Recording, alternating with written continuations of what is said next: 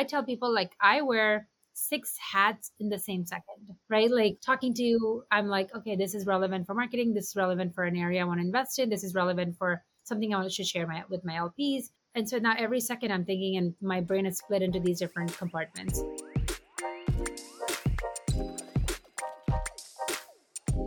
Welcome to the Vitalize Podcast. I'm your host, Justin Gordon, the Director of Marketing at Vitalize Venture Capital. On today's episode, we have Shruti Gandhi, the General Partner and Founder of Array Ventures, a venture capital firm focused on solving impactful problems using revolutionary technology.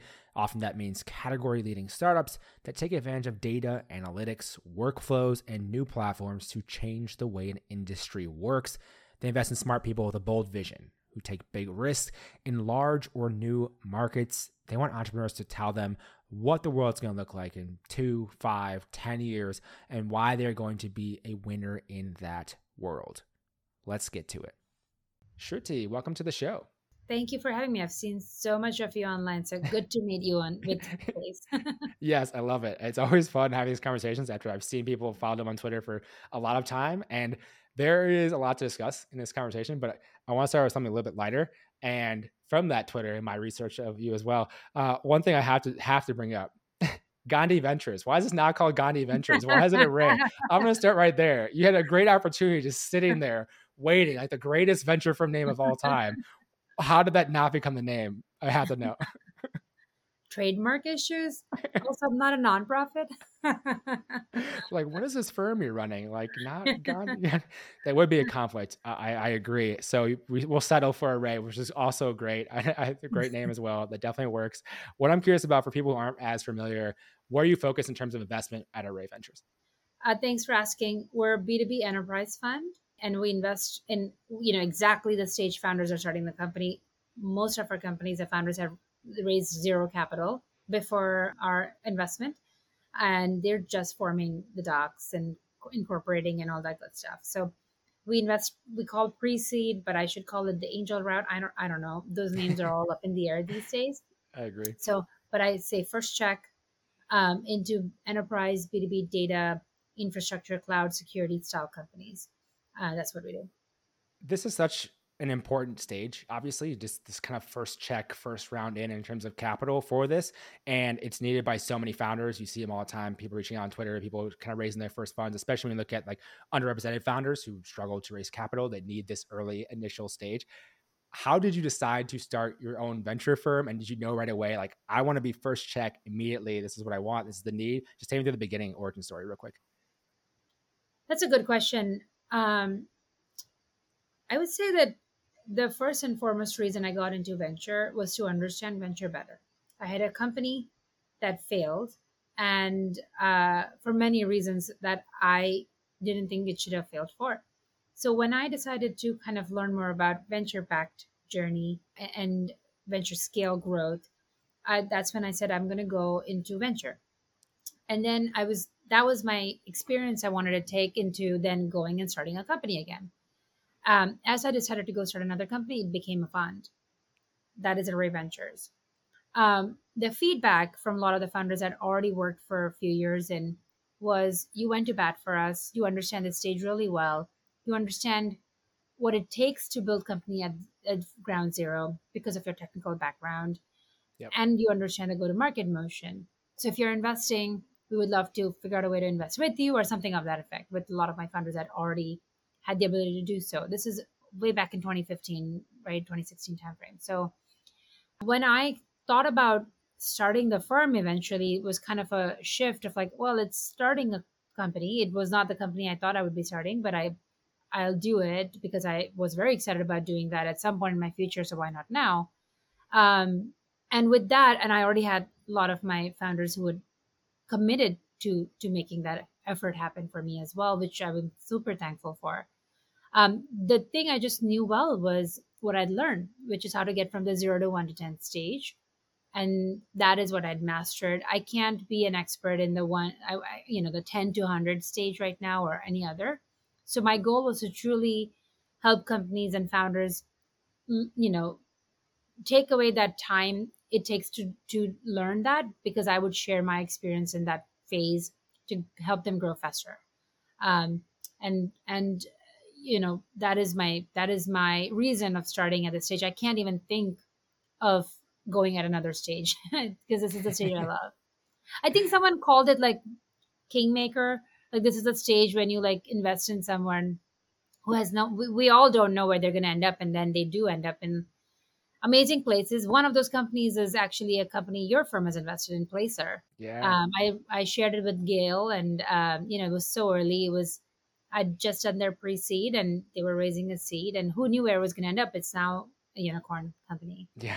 So, yeah. Great. We thank you for that, by the way, for sure. For sure. That's a big part of the, the venture game, as, as it is, you know, finding these investments through co-investors. At that time when you were raising, because there's a number of emerging managers now, we're at an interesting time in the market where it's crazy. There's a pullback in some ways from obviously the market being down and everything, but you're raising then. So that was twenty fifteen, twenty sixteen timeframe. How was that first raise? I'm just curious, because solo G P, woman G P, just take me through that raise for you. At that Well, so once you have initial commitment uh, from folks, you still have to, you still get into this amazing determination of going and wanting to raise a little bit more, which is what I did. So we, we went after our, I went after my network of people I knew and had worked with for years. Um, it's not easy, especially as you said, solo G P woman. It's not, it wasn't even like one percent of the thing then. um, it is, I'm thinking if there were any, oh yeah, there were a couple men doing that uh, at that time. But yeah, not a, not a single woman at that, really at that time. So it was very difficult. I, I can't, I can't, you know, in any possible way, I can't sugarcoat into like saying this was fine, you should do it.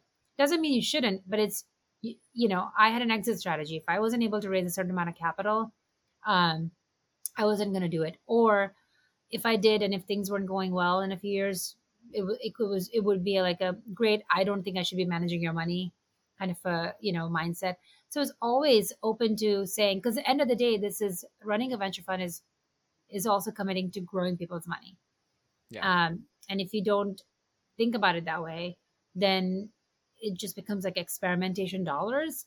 And I'm, you know, I want to look at these people in their eye years from and still be their friends and still be in their trusted network. Um, So I, you know, yeah, it wasn't easy. And then all the random meetings you take to make that happen is the, the worst part of um, being a woman solo G P. Yeah. At odd hours. A lot to that. I know. Yeah, that process. I mean, even back then, what was your your angle, your pitch around that? Because as you said, there wasn't really any women at that point. Obviously, a lot less. Like, what was your pitch around that? We're like, okay, this is where I know. This is where. This is why. You should invest with me, because to your point, your your job is to grow their money. It's like, what yeah. was your pitch back then? I'm just curious. Simple, uh, gender agnostic, but not enough venture funds out there doing first check in the enterprise, true enterprise companies. Yeah. Um, which is still true.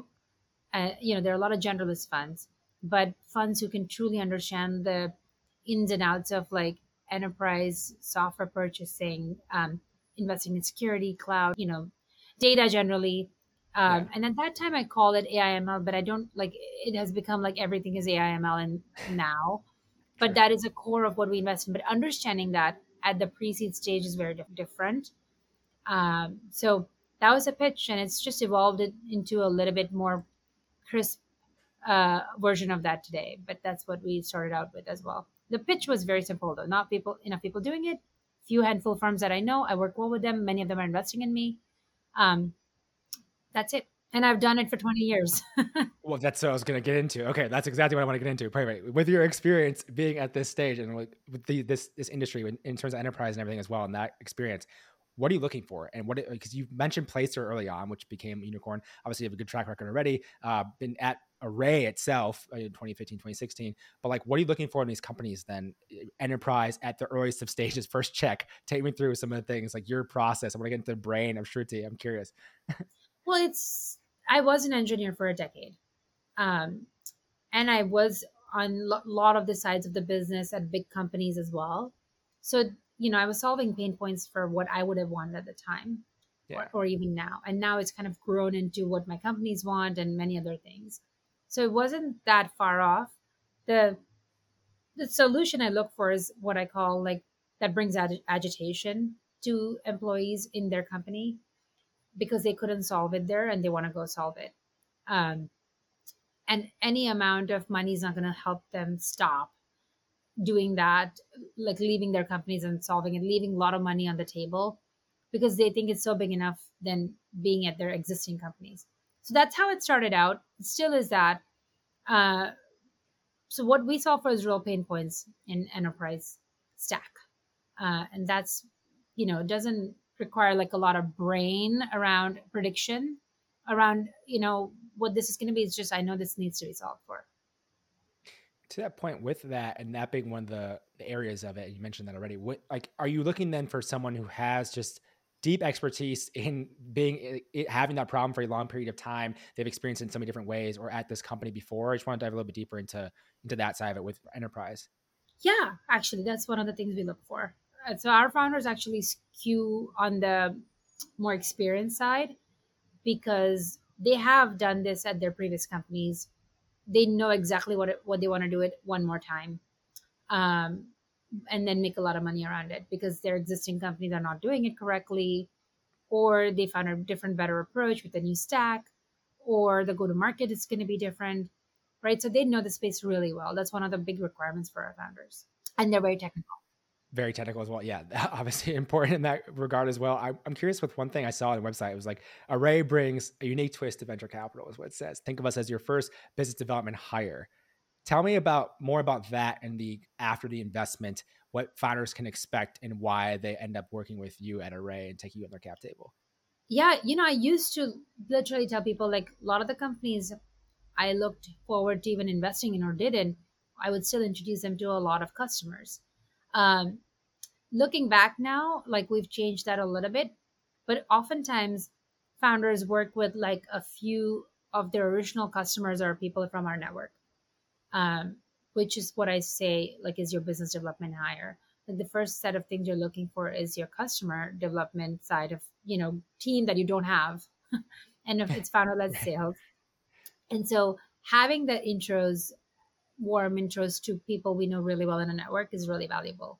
So that's what we do. And it's a, it's, it's a straightforward thing. I know that the customer is also looking for that solution because of what I said, which is we're trying to solve pain point in enterprises that we know exist deeply.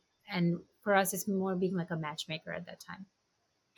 It's a lot of this with the deals then, uh, you you know, you've kind of mapped out some of the pain points already you know of, or is it you're still kind of just bringing, depends on the founder obviously as well, but like, are you mapping out and kind of have an idea of, well, we're looking for something that's in this area because you have that expertise? I'm curious about that.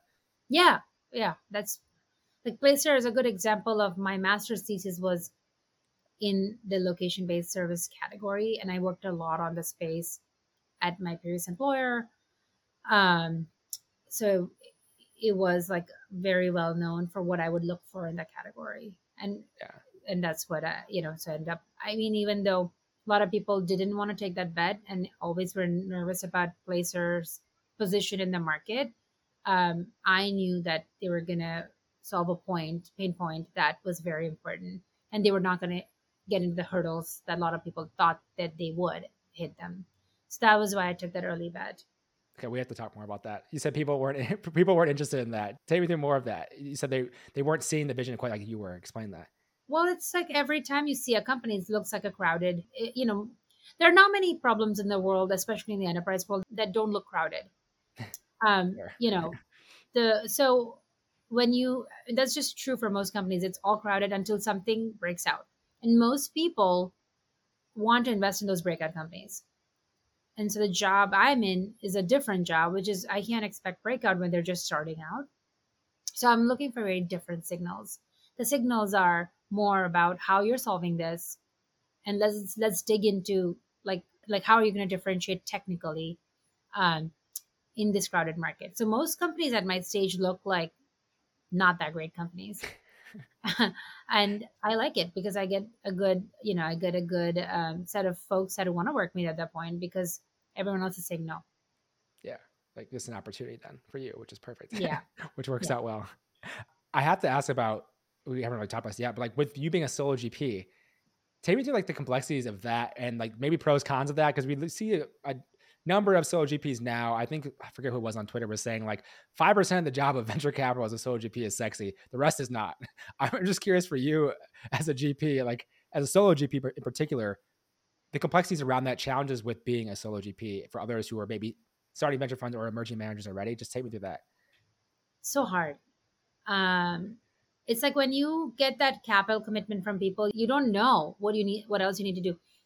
The thing I tell people, like anyone who wants to be in venture, just doing deals, is to just go join a bigger firm. Uh, you work with a partner or team. They, you never know where the money came from or how it was raised. You're just, you know, creating a market map and finding the best companies and investing. Um, and that's great. But if you really want to truly understand venture, cycle, money, flow, um, all the work that goes in the front and the back, you actually have, have to be like a jack of all trades. I mean, as you are, right? Like you have to do marketing. You have to figure out space you want, like other areas you want to invest in. You have to figure out like management with your L Ps. Um, so many other things you have to do. And uh, yeah, you have to wear, I tell people like I wear six hats in the same second, right? Yeah. Like talking to you, I'm like, okay, this is relevant for marketing. This is relevant for an area I want to invest in. This is relevant for something I should share my, with my L Ps. And so now every second I'm thinking and my brain is split into these different compartments.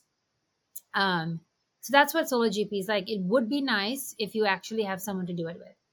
It is very hard to add someone down the road after you've raised some amount of capital. Um, so un- until you hit a particular point and then you can just hire some good people. But to be able to, you know, just do something big out of the gate, you should probably, uh, you know, work with other people, which I, I highly recommend. And it was a mistake on my end, or however it turned out. Um, and at that time, there were not many solo G Ps too. I could like have just called on. There were some, yeah. And I was solving a lot of these problems on my own. Even our Angel List was on its early days. So, you know, like, just being doing docs on their platform was not even like a thing at that time. Um, and working with shitty lawyers and um, it's taken its turn. So I would say it's not easy. And you have to explore all of these on your own while you still find the best deal out there. It's a lot. It's definitely yeah. a lot. yeah. And it's not I, for everyone. So that person fair. who tweeted that was right.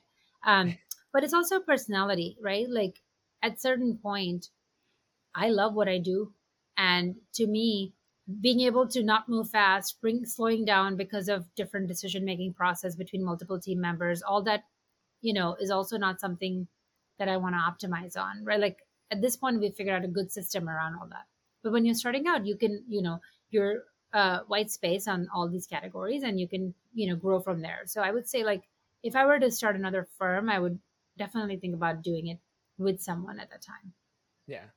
With... with your firm, with Array, then going from fund one, which was twelve-ish million dollars, going from fund one to the fifty-six million dollars fund you, you raised, announced at the end of twenty twenty-one, obviously from fund one to fund two, then now you're at fund three, there's a certain expectation going from like the first one, you don't have a ton of traction on that particular fund when you're raising fund two, but as you get to like fund three, you have fund one to look at, you have fund two to look at. Just take me through this fundraise that you did for, for fund three, differences, what to expect for, because there's going to be emerging managers raising fund three at some point. So I'm just curious on for you, what you learned from that experience raising fund three, how that process was for you. Um, for me, the process was, I'd been returning capital already in fund one.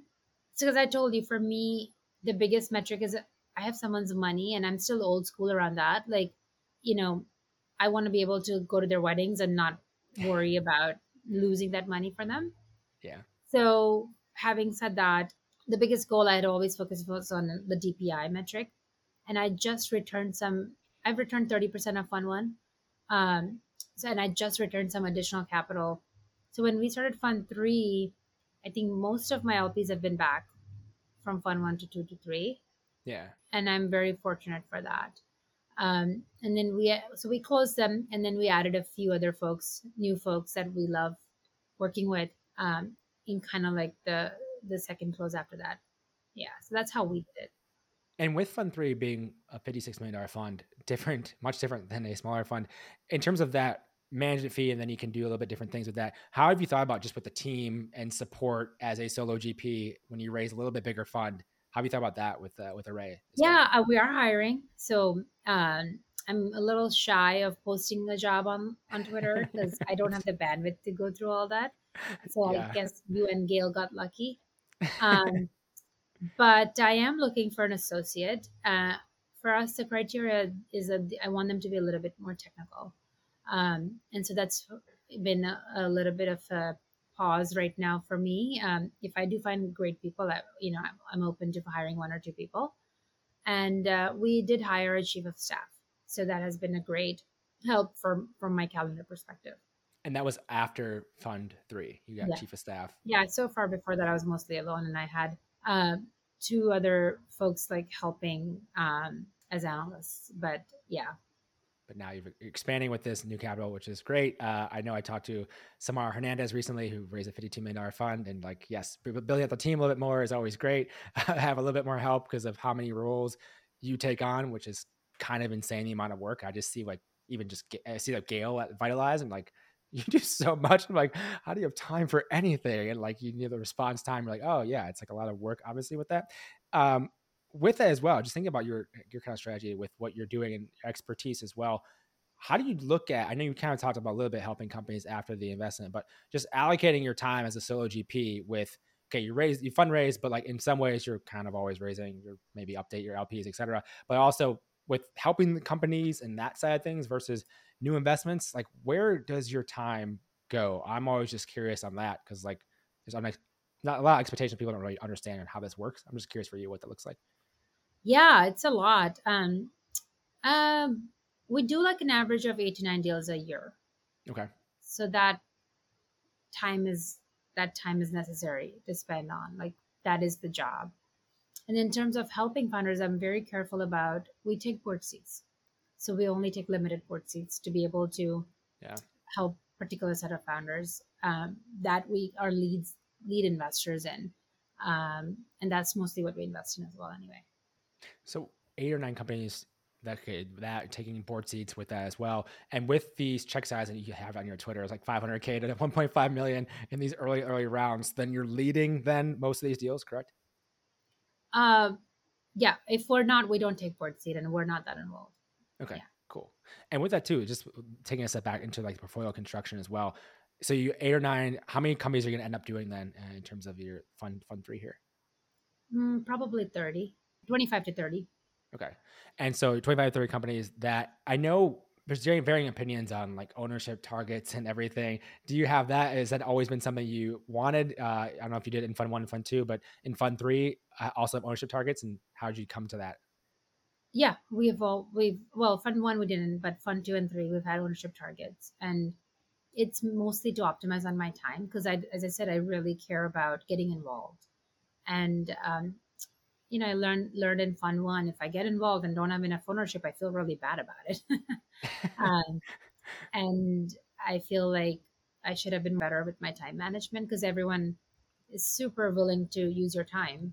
Um, but the con, yeah, so that's where I felt like I need to change my equation to be more efficient with on and more effective um, as an investor in a company. Yeah, having those bigger positions in it as well. And it's interesting. There's always, there's so many different strategies in venture, which is kind of fun yeah. to interview people and f- see what they're well, doing as well.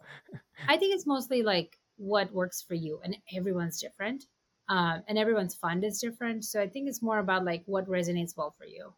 Yeah. One thing too, I want to talk about a little bit. I know I mentioned Samara Hernandez and obviously mentioned Gail as well. And you said in twenty fifteen, twenty sixteen, like the amount of like women solo G Ps, maybe not any, if one or two, and obviously we've got a, a little bit more, but it's still pretty abysmal uh, in terms of that. And part of your time is probably, I imagine people reach out to you as well and want to talk. It's like, yeah. oh, Shruti's been around for a, a number of years as a solo G P.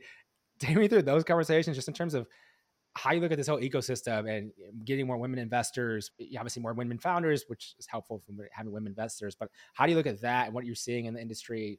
Optimistic on the changes? I'm just curious.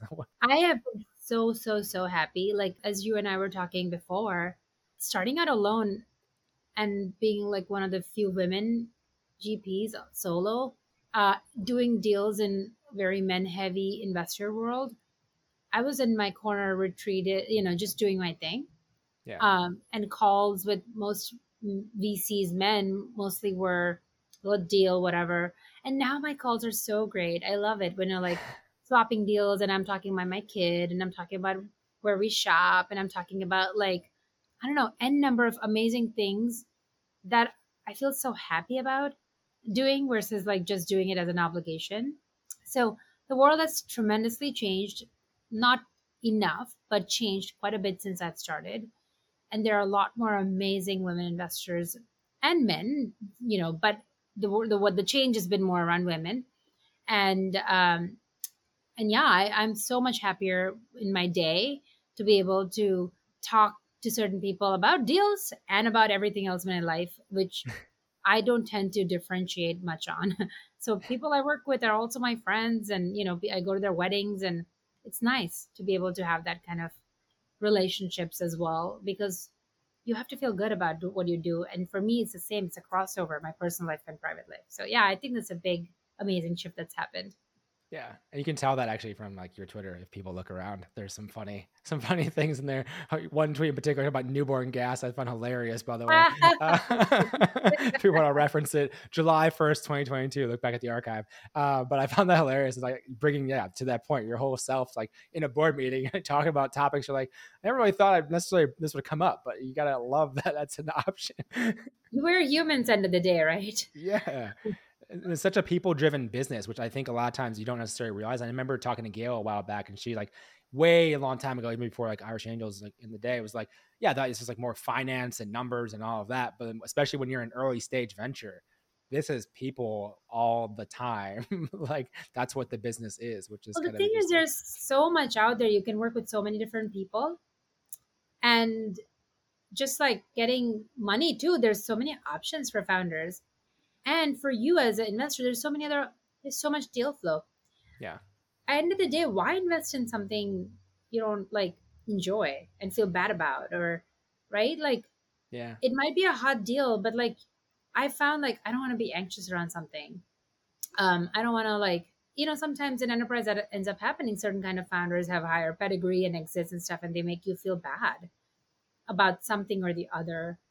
And you're so more cautious. And then you get into a comfort after the, all these years, I get into a comfortable place where I'm like, you know what, here's what I'm b- bringing to the table. And I'm happy investing in that. By the way, I have this like light on my face, the sun suddenly moved.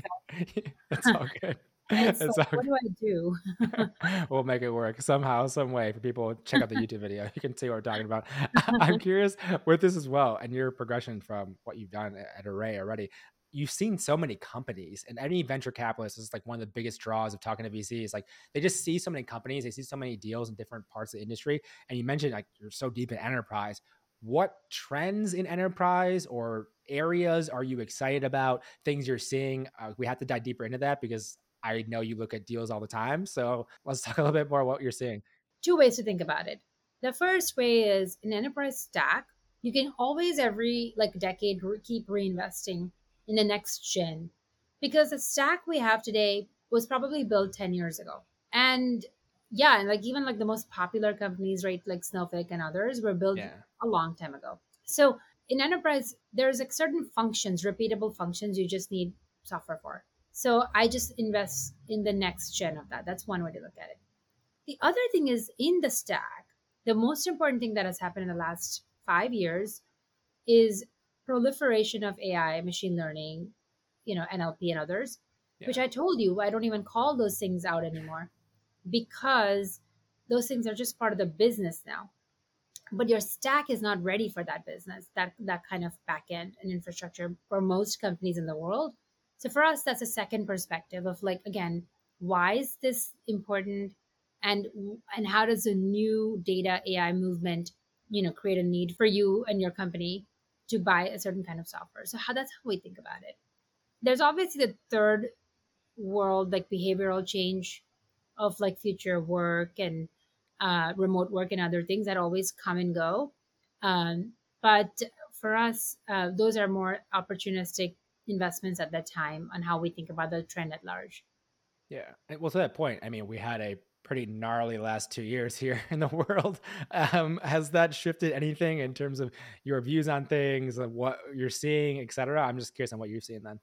I mean, yes, the, the we kind of looked at that as like the world is changing, the way we purchase software is changing, um, the the way you know we interact with our coworkers is changing. So there is definitely that. But you know what's funny? Because I've been sort I've been around and I'm sort of old. I see like when I was early in my engineering days, there was this movement called outsourcing, and I was. You know, it's not that it's the same, but it's kind of your dev shops remote kind of a thing, right? Like, and I was at that time engineer, but getting burnt out because I was working in teams all around the world. Mm. Um, Vietnam, India, Japan. I was in East Coast at the time. So Almaden, California, uh, probably one or two other locations on certain research kind of projects and stuff. And I have to say, like, I quickly realized that, that it's not sustainable. As a human, we're not robots. And you can't exist in multiple time zones all the time. Yeah. So for me, when remote work came about, I knew that it's not a trend I'm doubling down on just yet, because I, unless someone is very thoughtful about how they're going to take advantage of remote work uh, and build out teams at large and make it work. So for me, it's a mixed mixed opinion on that. Uh, not, you know, it's not like a trend I don't want. It's a trend that I know can burn you out faster than others. So we're very thoughtful about that on how we think our companies should grow. With uh, with that, it brings to mind as well, you mentioned your hiring. Are you, are you trying to build a team where you are? Or are you trying to build a team remotely then with your with Array? I think both. Either is fine for me. I think for okay. us, a lot of our customers for our companies end up still being in the Bay Area and such. Or, or there's a large concentration of enterprise companies still in the Bay Area. Yeah. Um, But, you know, I'm open to Seattle, potentially Austin, uh, and maybe New York as well. Yeah. Open a few different locations. Yeah. Um, one of the last things I'm, I'm I'm curious about here with, with everything you do as a solo G P, it is obviously hard. I've talked to a lot of people about this, whether it be founders who, you know, they go through, it's so crazy building a company. It's so crazy being a solo G P. How do you even take care of like your own kind of mental health? Make sure you can sustain for the long term, because that's such a hard thing for anyone. And especially when you're a solo G P running this firm, just say anything more of that for you personally. So many things I can talk about here, but mental health is very, very, very, very important, especially since you're working in your own silo. And there's only few things you can still share with your other colleagues in the space because they're not in your fund. Yeah. Um, and certain things that happen in the way founders treat you, you can treat founders, L Ps treat you. There's like...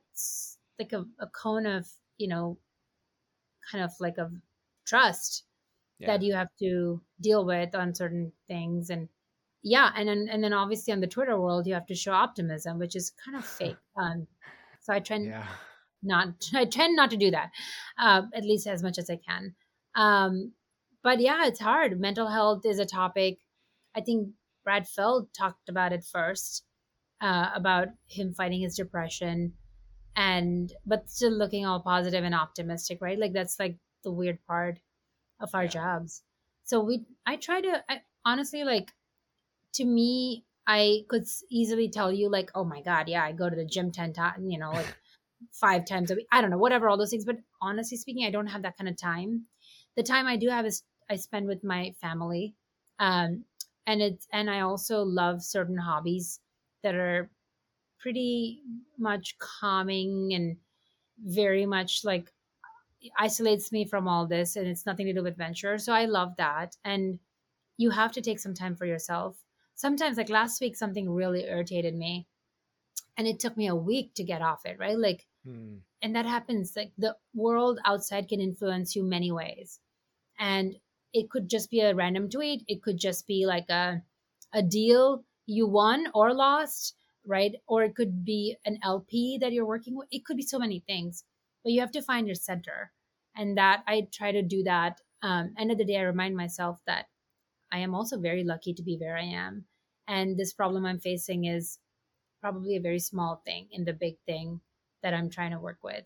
So yeah, it's important to remind yourself like where you're trying to go and where you are in that journey and how far you've come. That is so true. I think a lot of times these type A people don't do that. They're like always focused on the next thing. And it's like so hard to look back at like all the things you've done already. It's like, well, I'm on to the next thing. And um, that's a whole nother discussion. Well, I came from nothing and I had no idea what venture capital was.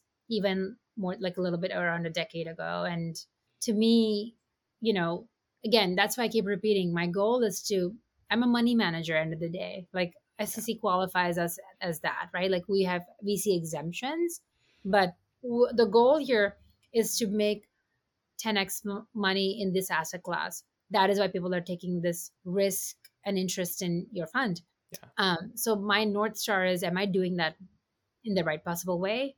Creating long ter- long-term impact in the market as well. Like, so the other side of the equation is I'm also, you know, founders are trusting me to take them, to put money in them and help them get to the next stage. So am I doing that part? So those are my two, two kind of North Stars for different audience that I work with. Yeah, there are a number of stakeholders that you have to deal with. And I know, we're a marketplace. I think I'm a marketplace. Exactly. Exactly. There's like so many things going on. And then it's yeah. like, even big, like once you're in a venture firm, like then you see more of the details too, where you're, okay, obviously people know from the outside, there's like founders and like some people may understand more of the L P side and how they invest into funds. But then you're like, oh yeah, on top of all that, all the legal providers, all the service providers, like to run the actual fund, you see all of that back office stuff. And you're like, oh, wow, there are a lot of moving parts to this. Oh, believe industry. me, I talked to Gail about that a lot. She's great at it. Yeah, yes. There, she has done a phenomenal job, and also putting people in, in place in the team to help, you know, just carry some of that load a little bit, because it's like there's so much to it. And me just being fly on the wall sometimes, or some of that, to see like, oh, wow, like John's doing this, Annette's doing this, Gail's doing this. And you're just like, it's a lot of moving parts for anyone who's in this industry. Um, there's a lot more than just the sexy V C side of things where you get to see these companies. There's like way more under the hood that you don't see, uh, which yeah. is interesting once you're in it for sure. Yeah. And I, I just want to uh, wrap up with like, where is the the best place for founders to reach out to you, uh, get in touch, pitch their company, et cetera, for Array Ventures? I think Twitter is a great place. Um, it's my Twitter handle is at Shruti, A T, S H R U T I. And, uh, you know, feel free to find me on LinkedIn as well. But usually that, if you want to pitch me, you can also email me on arraydeals at array dot b c. So either one of those things, I'm pretty available. Perfect. Well, thank you so much for the time today. Really appreciate it. Thank you for having me. I appreciate you reaching out. Absolutely. Hey, thanks for listening. If you want to learn more about us, head on over to vitalize dot v c. You can also follow us on Twitter at vitalize v c, or you can follow me on Twitter at Justin Gordon two one two. Have a great day, and I'll talk to you in the next episode.